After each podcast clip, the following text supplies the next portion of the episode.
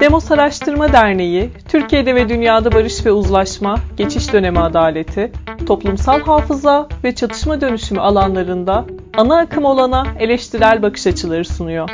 Demos'tan sesleri Spotify, Apple Podcast ve diğer podcast platformlarından dinleyebilirsiniz. Demos'tan seslere hoş geldiniz. Ben Nisan. Odamızdakiler serisinin bu bölümünde akademisyen Onur Bakıner konuğum. Hoş geldin Onur. Merhaba, hoş bulduk. Merhaba.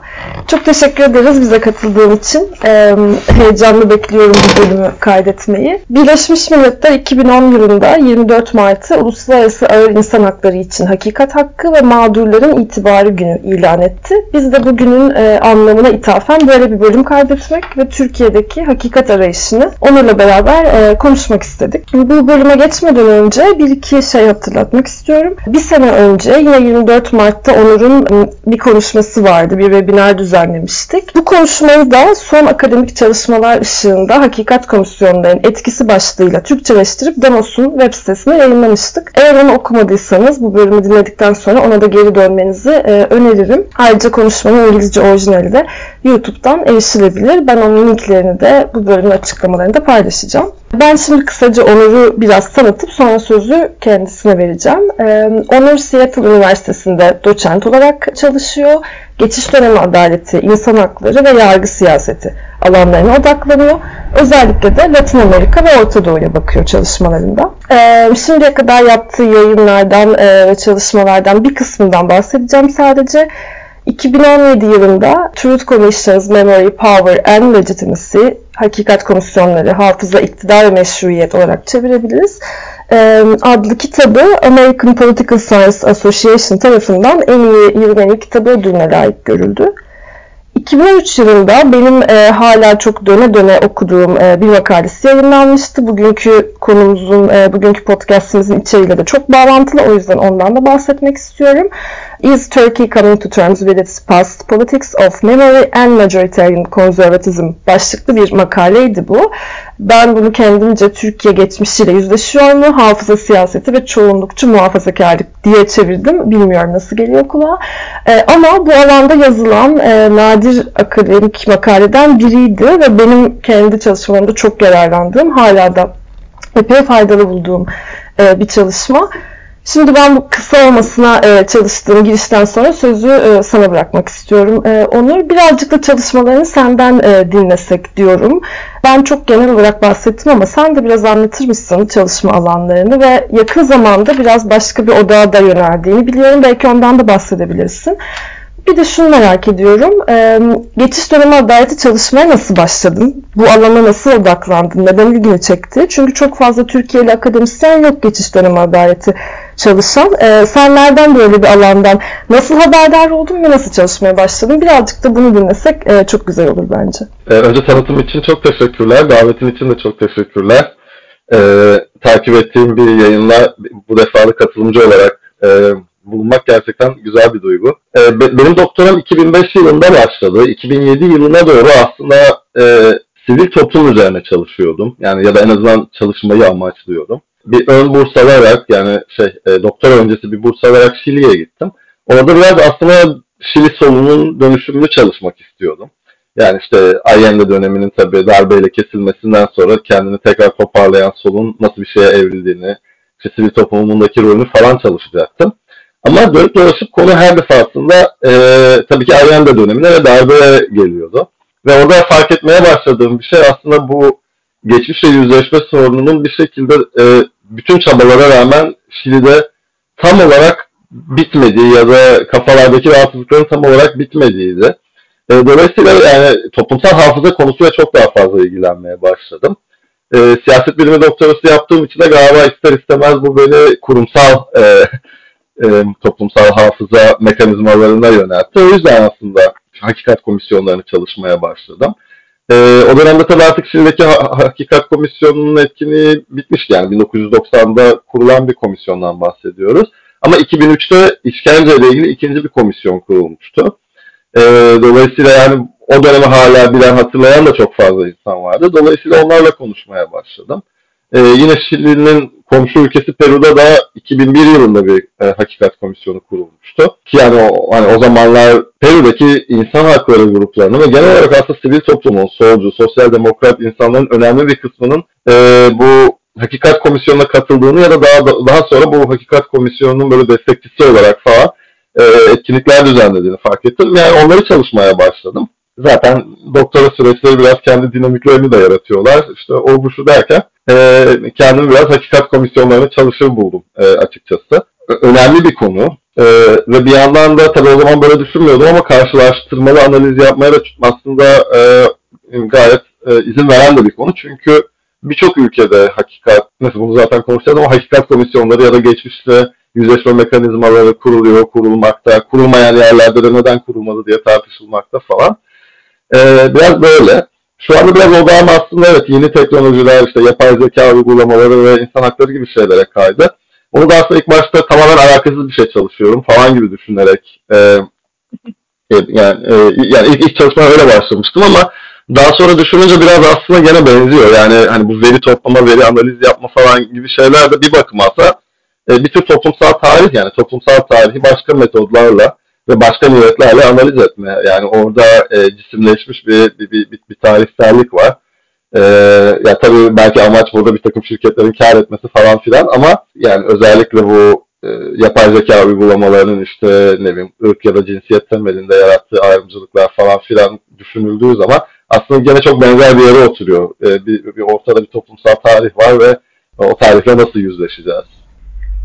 Teşekkürler. Bu çok ilginçmiş ya. Benim çok az bildiğim bir konu. O yüzden e, senin çalışma alanının arasındaki bu bağı ben dışarıdan kuramıyordum doğrusu. O yüzden bana da çok ilginç geldi senin anlattığın şekilde e, dinlemek. Senin böyle bir sivil toplum odağıyla bu konuları çalışmaya başladığını da bilmiyordum. E, onu da duymak ilginç geldi.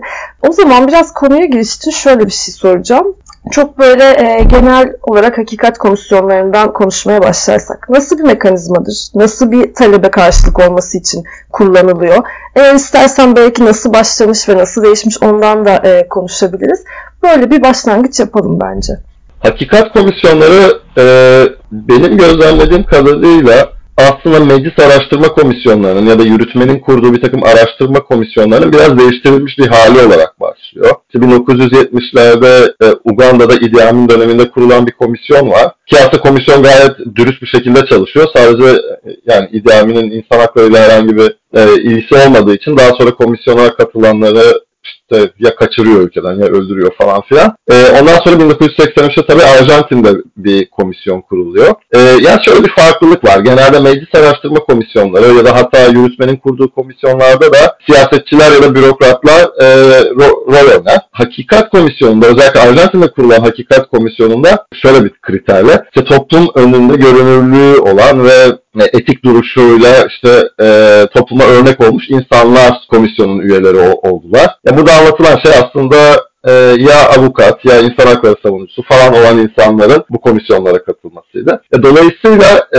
doğrudan siyasetçilerin ya da bürokratların e, gündemini belirlediği bir e, komisyon formatından çıkıp biraz daha böyle e, nitek, e, göreve bağımsız e, komisyonlar olarak kuruldular e, ilk kendi raporunu yayınlayabilen, e, sorun çıkmadan yayınlayabilen komisyon Arjantin'de 1983-1984. Daha sonra birkaç ülkede daha e, komisyonlar kuruldu. E, tabii ki Arjantin'in komşusu Şili'de işte 1990'da kuruldu. Bunu da söylüyorum çünkü Şilililer, bu komisyonu kuranlar yani, daha sonra 1994-95 yılında e, Güney Afrika'da apartheid rejimi biterken e, oraya gidip e, aslında bu komisyonun kendi komisyonlarının nasıl çalıştığını e, biraz anlattılar ve Güney Afrika'daki Hakikat ve Uzlaşı Komisyonu 1995'te kurulan komisyon bayağı Şilililerden esinlenerek e, kuruldu. E, tabii Güney Afrika'daki komisyon inanılmaz popüler oldu. Ondan sonra zaten dünyanın neredeyse her yerinde komisyon ya kuruldu ya da kurulmasıyla ilgili bir şeyler söylendi. Yani 40 küsur ülkede Hakikat Komisyonu kuruldu bugüne kadar. E, bunun dışında Hakikat Komisyonu resmen kurulmamış olduğu halde e, özellikle sivil toplumdan ya da bazı siyasetçilerden hakikat komisyonu kurulması yönünde talep olan birçok ülke var. İşte Venezuela gibi, e, Amerika Birleşik Devletleri, Irak, Türkiye e, bunlara örnek olarak verilebilir. Hakikat komisyonlarının kısaca öyküsü böyle. Tabii ki Güney Afrika'daki komisyon herkesin çok ilgisini çekti. Birazdan ona da değineceğim. E, bir bakıma aslında çok da tipik bir komisyon değil. Yani Güney Afrika'daki komisyonun sahip olduğu bazı hukuki yetkiler falan diğer komisyonlarda yok. Yani da bazen kafa karışıklığına yol açıyor. E bununla birlikte evet belki de komisyonların bu kadar popülerleşmesinin sebebi Güney Afrika'daki e, Hakikat ve Uzlaşı Komisyonu oldu. Buna değindiğin çok iyi oldu. Ben de tam bundan bahsetmek istiyordum. Hani bu Peru, Şili, e, Güney Afrika bunların arasındaki bağlantıyı kurmak da bence şey açısından güzel ve önemli. E, hem hakikat komisyonları ama muhtemelen daha genel anlamda geçiş dönemi adaleti süreçleri için. Bunların böyle birbirinden beslenen, epey bir tabandan gelen hareketlerin e, hem oluşturduğu hem de bir ülkedeki deneyimin başka bir yere aktarıldığı çok karşılaştırmalı bir yerden de beslenen bir arka planın olduğunu hatırlamak e, epey önemli. Sen de söyledin Güney Afrika Hakikat e, ve Uzlaşma Komisyonu böyle en çok bilinen hatta belki biraz yanlış bir bilgi olarak neredeyse ilk e, sanki ilk komisyonmuş, ilk hakikat komisyonuymuş gibi bilinen. Türkiye'de de muhtemelen en çok bilinen ve en çok atıf yapılan e, örneklerden biri. E, onu biraz daha açmak ister misin? Yani neden hem o hala çok sembolik bir şekilde çok atıf yaptığımız, bizim Türkiye'de de tekrar tekrar referans verdiğimiz bir örnek. Hani sanırım o süreci anlatan pek çok kişi de Türkiye'ye geldi vaktiyle. E, hala da bir ilgi olduğunu düşünüyorum. Güney Afrika'daki komisyon meclis kararıyla, yasayla kuruldu. Dolayısıyla aslında yetkileri biraz daha genişti. Yani diğer komisyonlara göre kesinlikle daha genişti. Mesela e, yeminli ifade alma yetkisi vardı ki diğer komisyonların öyle bir yetkisi pek olmuyor. Yani komisyona insanları çağırıyorlar, gelmeyen gelmiyor. E, bir de tabii ki en önemlisi Güney Afrika'daki komisyonun suçlarını itiraf eden failleri affetme yetkisi vardı. Yani komisyonun bir alt komisyonu buna karar verebiliyordu. E, bu da bugüne kadar hiçbir diğer komisyonda olmadı. Yani e, yetki olarak e, bunu kullanan başka komisyon olmadı. E, bazı faillerin affedilmesini rica eden e, ya da öneren komisyonlar oldu ama bunu yetki olarak kullanan tek komisyon Güney Afrika'daki oldu. Bu kadar popüler olmasının bir sebebi e, yani tabii ki Güney Afrika'daki geçmişle yüzleşme yani olağanüstü büyük bir projeydi. Yani 400 yıllık bir sömürgecilik ve ırkçılık tarihinden sonra aslında ilk defa siyahların iktidara geldiği, yani çoğunluğun iktidara geldiği bir ortamda e, yani bu kadar büyük bir projenin içinde Hakikat ve Uzlaşı Komisyonu e, bir bakıma böyle e, bir, bir, bir toplumsal bir model olarak sunuldu. İşte failler suçunu itiraf etsin, affedilsinler ya da bir kısmı affedilsin. Bunun karşılığında bütün toplum uzlaşsın. E, böyle işte affetme üzerine kurulu bir yeni bir uzlaşı kültürü kuralım gibi bir mantık hakim oldu çünkü. E, işte televizyonlarda gösterildi falan. Mesela birçok komisyon o kadar da e, televizyonlarda falan görülmez yani. Ya da işte iki satır gazetede haber olur falan. E, Güney Afrika'daki ülke içinde de inanılmaz popülerdi. Bence bütün bu sebeplerden e, ötürü de yani bu kadar çok biliniyor. E, bir de tabii ki e, Güney Afrika'daki birçok dil bu arada e, komisyonda kendine yer buldu ama e, komisyonun raporu İngilizce yazıldı. E, dolayısıyla bence İngilizce konuşan akademi için de e, böyle bulunmaz bir fırsat olduğu için de çok fazla yayıldı. Yani bütün bu sebeplerden dolayı oldukça e, iyi bilinen bir komisyon. E, çok çalışılmış da e, bir komisyon. E, ama dediğim gibi tipik komisyon değil açıkçası. Peki şimdi birazcık belki tekrar döneriz buna ama biraz Türkiye'ye dönecek olursak benim gözlerime göre Türkiye'de geçiş dönemi adaletine e, spesifik, ona has mekanizmalar bağlamında en çok dile getirilen e, taleplerden biri somut olarak Hakikat Komisyonu ve farklı aktörler tarafından da dile getiriliyor. Bu hala da daha düşük bir sesle olsa da e, hala bazı basın açıklamalarında e, görebiliyoruz bunu örneğin barış süreci devam ederken çok çok daha yüksek çıkan bir talepti. Hani e, tahminimce eğer barış süreci e, çökmemiş olsa ve hani gerçek bir barış süreci uzun dönem başlamış olsa herhalde bir çeşit bir hakikat komisyonu e, kurulurdu da diye düşünüyorum. Ya da en azından o talep çok yoğun bir şekilde e, baskı oluştururdu. E, bu talebin Türkiye'de bu kadar yoğun olarak farklı aktörler tarafından bazen farklı konular içinde hatta e, o yükselmesinin sence nedir sebebi? Ve hakikat komisyonları ya da bir hakikat komisyonu Türkiye'deki hakikat mücadelesine, adalet talebine nasıl bir katkı sağlayabilir?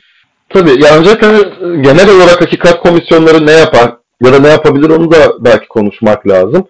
E, tabii ki en çok göze batan özelliklerden birisi e, hakikat komisyonlarının araştırma yapması. Yani e, işte gerek sansürden, gerek yargının e, yapması gerekeni yapmamasından ötürü genelde insan hakları ihlalleri e, karanlıkta kalmıştır. Yani dünyada da bu böyledir ama Türkiye'de zaten böyle. İşte faili meçhul cinayetler örneğinde de olduğu gibi. Yani aslında bir takım e, verilerin ortaya çıkarılması, e, insan hakları ihlalleriyle ilgili çok temel bilgilerin araştırılması ve halka anlatılması bir kere en başında yani en önemli e, işlevlerinden birisi. E, bununla beraber zaman zaman e, devlet içinde birilerinin bildiği ya da bazen hatta e, insan hakları örgütlerinin de bildiği bir takım ihlallerin halk tarafından iyi bilinmediği durumlar çok oluyor. Yani dolayısıyla bunun da yaygınlaştırılması, herkes tarafından insan hakları ihlallerinin bilinir hale getirilmesi de önemli. E, yani gene bu anlamda da Türkiye aslında çok e, e istisnai bir örnek değil. E, dünyanın birçok ülkesinde hani ortalama insan denen yani kendisine insan hakları mağduru ne de insan hakları faili olmayan birçok insan için e, insan hakları çok da önemli bir konu değil ya da yani hani işte hayat pahalılığı, güvenlik, şu bu gibi konuları çok daha fazla önemsiyorlar. E, bu tip konuların gündeme taşınması, gündemin belki bir numaralı e, maddesi olarak e, konuşulur hale gelmesi de bence e, şey hakikat komisyonlarının e, önemli işlevlerinden birisi. E, Türkiye bağlamına gelecek olursak yani Türkiye'nin son 100 küsur yılında birincisi çok fazla insan hakları ihlali yaşandı. İkincisi devlet sistemli olarak bu ihlallerin yaşandığını ya reddetti ya da genelde e, kabul ettiği zaman da böyle bir takım şerhler düşerek kabul etti. E, bilinmeyen de hala çok şey var. E, yani bir bakıma e, hakikat komisyonundan beklenebilecek şeylerin ya da e, yapılabilecek taleplerin hepsi aslında Türkiye'de geçerli bu yüzden. Ve dediğim gibi sadece bir tane e, dönem de yok. Yani hani bazı ülkelerde işte ne bileyim bir 10 sene, 15 sene, 20 sene diktatörlük var ve aslında e, araştırılan konu genelde o oluyor. Ama Türkiye'de sanki böyle bir yani önem sırası tabii ki yapılabilir ama tek bir dönem var ya da tek bir olay var denemeyecek kadar e, çok sayıda da insan hakları ihlalleri ya da şey, sistematik ihlaller var. E, bence bu yüzden bu e, hakikat komisyonu talebi her zaman e, diri kalıyor Türkiye'de. Peki bu dediğin tam son söylediğin şey şunu da düşündürdü bana. Bir hakikat komisyonu kurulacak olsa Türkiye'de belli bir olaya mı, belli bir döneme mi odaklanır, belli bir konu etrafındaki insan hakları ihlallerine mi odaklanır ya da birden fazla hakikat komisyonu kurulabilir mi örneğin? E, buna dair ya, Türkiye'ye benzer bir örnek var mı bilmiyorum. Bu kadar uzun döneme yayılan e, şeyleri ele alan bir komisyon ama buna dair ne diyebilirsin? Çoğu komisyon daha yakın zamanda olan şeyleri araştırıyor. İşte yani Güney Amerika'da ya da Afrika ülkelerinde kurulan komisyonlar genelde o son demokratikleşme ya da barış döneminden bir önce olmuş olan e, diktatörlüğü ya da iç savaşı falan araştırıyorlar.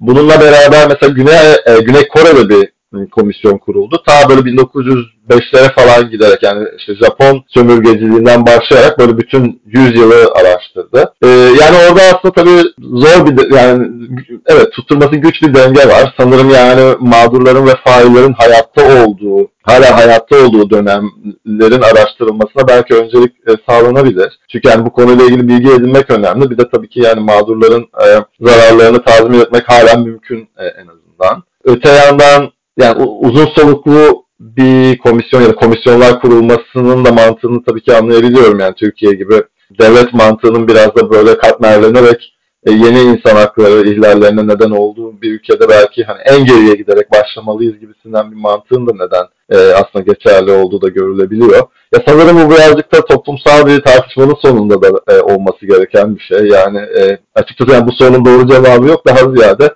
biraz siyasi bir soru ve sanırım e, e, bir noktada Türkiye'de de bu, bu tartışılır ol, ol, olabilir. E, bu arada tabii birden fazla komisyon kurmanın e, en azından teoride herhangi bir sorunu yok. Yani hani e, Türkiye geçmişteki birçok farklı e, olayla aynı anda yüzleşebilir. Yani tabii orada öncelikler, işte kaynaklar falan filan gibi tartışmalar belki olur ama onun dışında yani e, hepsiyle de yüzleşilebilir. Belki işlevler farklı olur. Çünkü son 20-30 yılda yaşanmış olan ya da 40 yılda yaşanmış olan olaylarla ilgili hala bir araştırma yapma, hala bir takım gerçekleri ortaya çıkarma şansı var. Yani işte ne bileyim 70-80 ya da 100 yıl önce olmuş olan olaylar için belki artık yeni bilgi ortaya çıkarma ihtimali giderek azaldı ama belki hani onlarla ilgili bir farkındalık yaratmak daha mümkün e, gibime geliyor. Evet tam dediğin gibi bence de yani toplumsal bir e, tartışmanın sonucunda bunlar belirlenecektir ve öyle olması gerekir ama e, böyle farklı ihtimaller ve seçeneklerden haberdar olmak ve bunların içinden Türkiye için yani öyle bir e, zaman geldiğinde en uygun olanı e, bulabilmek buranın dinamiklerine bağlı olarak önemli bir şey olacak herhalde. Peki yine Türkiye'den e, devam edersek hani bu kadar yoğun bir talep e, var, bir sürü farklı e, kişi, topluluk, örgüt hakikat komisyonu talebini dile getirdi dedik.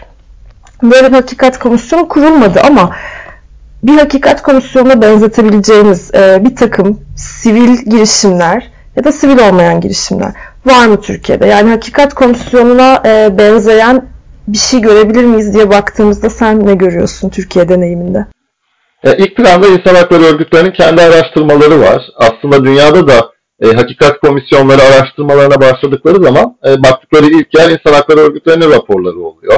Yani genelde o raporlarda yazanları e, e başka veri toplama yöntemleriyle karşılaştırıp e, kendi anlatılarını oluşturuyorlar. Dolayısıyla Türkiye'de yani en azından 1990'ların başına giderek aslında e, toparlanmış bayağı bir veri var. E, yani insan hakları örgütlerinin bu yaptıkları yani günün birinde bir hakikat arayışında kesinlikle e, resmi olarak da kullanılabilir. E, devletin kendi mekanizmaları içinde de zaman zaman bir takım e, komisyon vari e, o oluşumlar topladığını görüyoruz. Yani bir kere meclis araştırma komisyonları var. Türkiye'de 4-5 tane aslında meclis araştırma komisyonu kuruldu. Yani faili meçhullerle ilgili, e, susurluk skandalıyla ilgili, darbelerle ilgili, insan haklı, e, yaşam hakkı ihlallerine yol açan kayıplarla ilgili, barış süreciyle ilgili komisyonlar kuruldu ve hepsinde de yani her birinin aslında bir takım, oldukça sorunlu bir takım raporları olsa da e, içerik olarak aslında e, devlet birçok şeyi de kabul etti. E, yani insan hakları ihlalleriyle ilgili birçok veriyi de olduğu gibi kabul etti. Dolayısıyla yani bunlar da e, en azından bir bakmaya değer ya da bir kullanılmaya değer olabilir e, gelecekte. E bunun yanı tabii hakikat arayışını biz böyle çok makro düzeyde de tartışıyoruz işte e, hakikat komisyonu devlet şunu yapsın bunu yapsın gibisinden ama çok mikro düzeyde de tabii ki e, sözlü tarih projeleri var. E, zaman zaman anıtlar kuruluyor falan filan. Daha mikro düzeydeki e, hak arayışındaki örgütlerin e, kendi verileri var. Dolayısıyla yani aslında Türkiye'de hakikat arayışıyla ilgili e, irili ufaklı çok fazla şey yapıldı. Sadece belki hani mesele onları biraz bir araya getirmek. Ee, yani gelecekte belki olması gereken şey hakikat komisyonundan beklenebilecek şey biraz bu bir araya getirme işini yapması. Devlet içinden de bu arada çok fazla bazen itiraflar, suçlamalar, şunlar bunlar oluyor. Tabii yani onların her birinin doğruluğuna güvenemeyiz ama en azından yani sanki birileri bir şeyler biliyor ve zaman zaman anlatıyor da işte ya da bu mesela bazen mafya liderlerinin falan filan çıkıp konuşmaları. Ee, yani aslında orada da biraz evet o parçaları bir araya getiril, getirdiğimiz zaman sanki en azından belli bir yere kadar varabiliriz. Ama buradaki sorun işte e, hiçbir zaman bunları ve sistemli bir şekilde araştıran hakikat komisyonu gibi bir şey olmadığı için e, yani genelde zaten savcılar hiç araştırmıyorlar. Bugüne kadar bu bir araya getirme işi yapılmadı. Buna bir ek yapmak istedim böyle somut bir örnek olarak. Ee, Diyarbakır Cezaevi Gerçeğini Araştırma ve Adalet Komisyonu yine hani sivil toplumun başlattığı bir çalışma olarak hani e, bayağı bir gayri resmi hakikat komisyonu e, gibi hani her yönüyle birebir benzemese de epey bir e, kısmını bir nevi hakikat komisyonu gibi e, işletmişlerdi ve bu bence çok önemli bir örnek örneğin yani ve hali hazırda orada toplanmış epey bir bilgi var. E, Diyarbakır cezaevinde işkenceye gör, e, işkence görmüş kişilerle yapılmış, onların tanıklıkları toplanmış. Bunun sonucunda pek çok dilekçe yazılmış, şikayetçi olunmuş. Yani aslında epey yeni süreçleri tetikleyen e, bir deneyimdi. Ve tekrardan yani bir resmi bir süreç başlasa sanırım böyle e, oradan ilham alabileceğimiz, öğrenebileceğimiz bu deneyimlerde olacak. Bunları akılda tutmak iyi aslında. Buradan bir son bir soru daha sormak istiyorum. Bunu böyle hani kendi diğer baktığın deneyimlerden e, yola çıkarak da cevaplayabilirsin belki. Burada bir resmi hakikat komisyonu kurulacak olursa. Sivil toplumun bu sürece etkin e, bir aktör ya da etkin aktörler olarak katılması nasıl mümkün olabilir ve tabandan gelen talepler, bunca yıldır e, dile getirilen pek çok talep bir hakikat komisyonuna nasıl dahil edilebilir? Çok geniş bir soru olduğunu farkındayım ama belki birkaç böyle e, önemli e, gördüğün şey söyleyebilirsin. Ya öncelikle ciddi bir hakikat komisyonu olacaksa siyasetçiler mutlaka sivil topluma çalışmak isteyecektir. E, çünkü evet yani burada araştırılan konuların bir bakıma anahtarını sivil toplum örgütleri tutuyor. Yani hem mağdurlarla daha yakın ilişkiler içinde oldukları için hem şimdiye kadar zaten bayağı bir arşivleme çalışması yapmış oldukları için e, sahayı daha iyi bildikleri için dolayısıyla hakikat komisyonu nasıl kurulursa kurulsun e, mutlaka sivil toplumla ilişki içinde bulunacaktır. Eğer e, meclis dışı bir komisyon olacaksa e, komisyonun üyelerinin bazılarının sivil toplumdan olması da zaten beklenebilir ya da istenebilir. E, o konuda devletler bazen ikircikli olabiliyorlar. Mesela Şili'de özellikle insan hakları örgütlerinden kimseyi istemediler işte böyle bir tarafsızlığa gölge düşürür gibisinden bir mantıkla. Ama mesela Peru'da öyle değildi. Peru'da baya hem komisyonun üyeleri hem de işte komisyon üyelerine yardım eden insanlar için de sivil toplum mesela bayağı ağırlıklıydı. E, dolayısıyla katılımcı olarak da aslında sivil toplumun e, bayağı bir rolü olabilir. Bir de benim gözlemlerimden birisi, şu kitabımda da bahsettiğim bir şey. Hakikat komisyonlarının e, önerilerinin ciddiye alınmasını sağlayan aslında bir iki numaralı diyelim mekanizma da sivil toplum. Yani bazen devlet kendisi de ciddiye alıp hakikaten e, politika değişikliklerine gidebiliyor, yeni yasalar çıkarabiliyor falan filan. Ama e, Hakikat Komisyonu böyle kendi başına zaten ne bir yasama ne bir yürütme yetkisi olan bir kurum falan değil yani. E, tamamen yaptığı her şey unutulabilir de.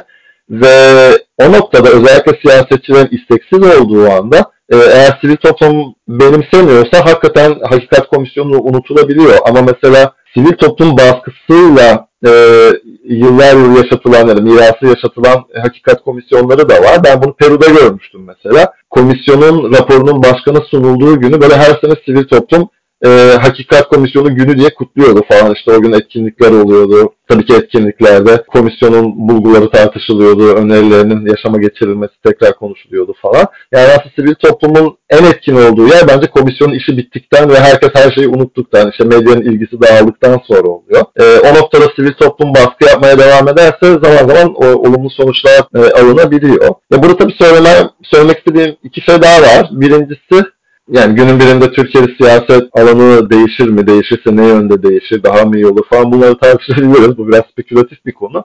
Ama ne olursa olsun siyasetçiler genelde insan hakları sorunlarını böyle bir numaralı gündem maddesi olarak ele almayabiliyorlar. Yani Türkiye'de belki hani HDP'yi şu anda biraz istisna olarak e, tutabiliriz ama onun dışında genelde insan hakları böyle çok partilerin gündeminde bir numara olan konu olmayabiliyor. Dolayısıyla e, yani bu gerçeği bilerek belki başlamak lazım. Yani evet siyasetçiler belli bir ölçüde araçsal bir yerden yaklaşıyorlar bu konulara. E, bu da maalesef yani dünyanın her yerinde doğru. Dolayısıyla sadece Türkiye ile de alakalı değil. Yani biraz buna hazırlıklı olmak ve siyasetçilere sürekli böyle bir arkadan itmek gerekiyor bu konularda.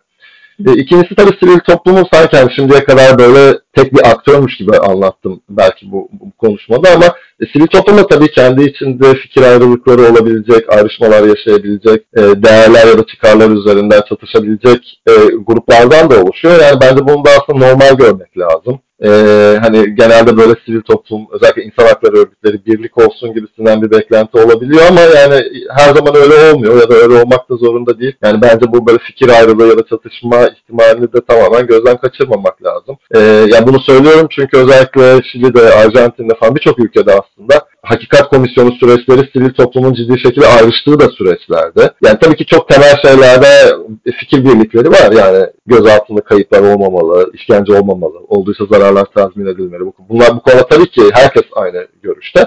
Ama yani o çok e, temel bir takım ortaklıkların yanında tabii ki ayrışmalar da var ve bu da evet dediğim gibi yani böyle çok illa kötü bir şey değil olabilir. Evet bunlar kaçınılmaz muhtemelen. Yani o aşamaya hiç gelmediğimiz için belki onları çok görmüyoruz ve düşünmüyoruz ama çok büyük ihtimalle öyle farklılıklar e, çıkacaktır. Ama değindiğin noktaların hepsi çok çok önemli. Böylelikle toparlayabiliriz ve umarım bu bahsettiğin şeyleri acil bir şekilde konuşmamız ve uygulamamız e, gereken zamanlarda gelir e, yakında ve bu podcast kaydı da biraz o tartışmalar için e, zemin oluşturan şeylerden biri olur umarım. Çok teşekkür ederim tekrardan katıldığın için. Çok e, keyifliydi. E, eminim dinleyenler için de öyle olacaktır. E, dinleyen herkese de çok teşekkürler. Yeni bölümlerimizde görüşmek üzere.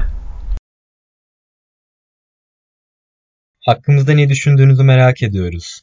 Demos'tan sesleri üye olmayı, puan vermeyi, yorum ve önerilerinizi bizimle sosyal medya hesaplarımız üzerinden paylaşmayı unutmayın.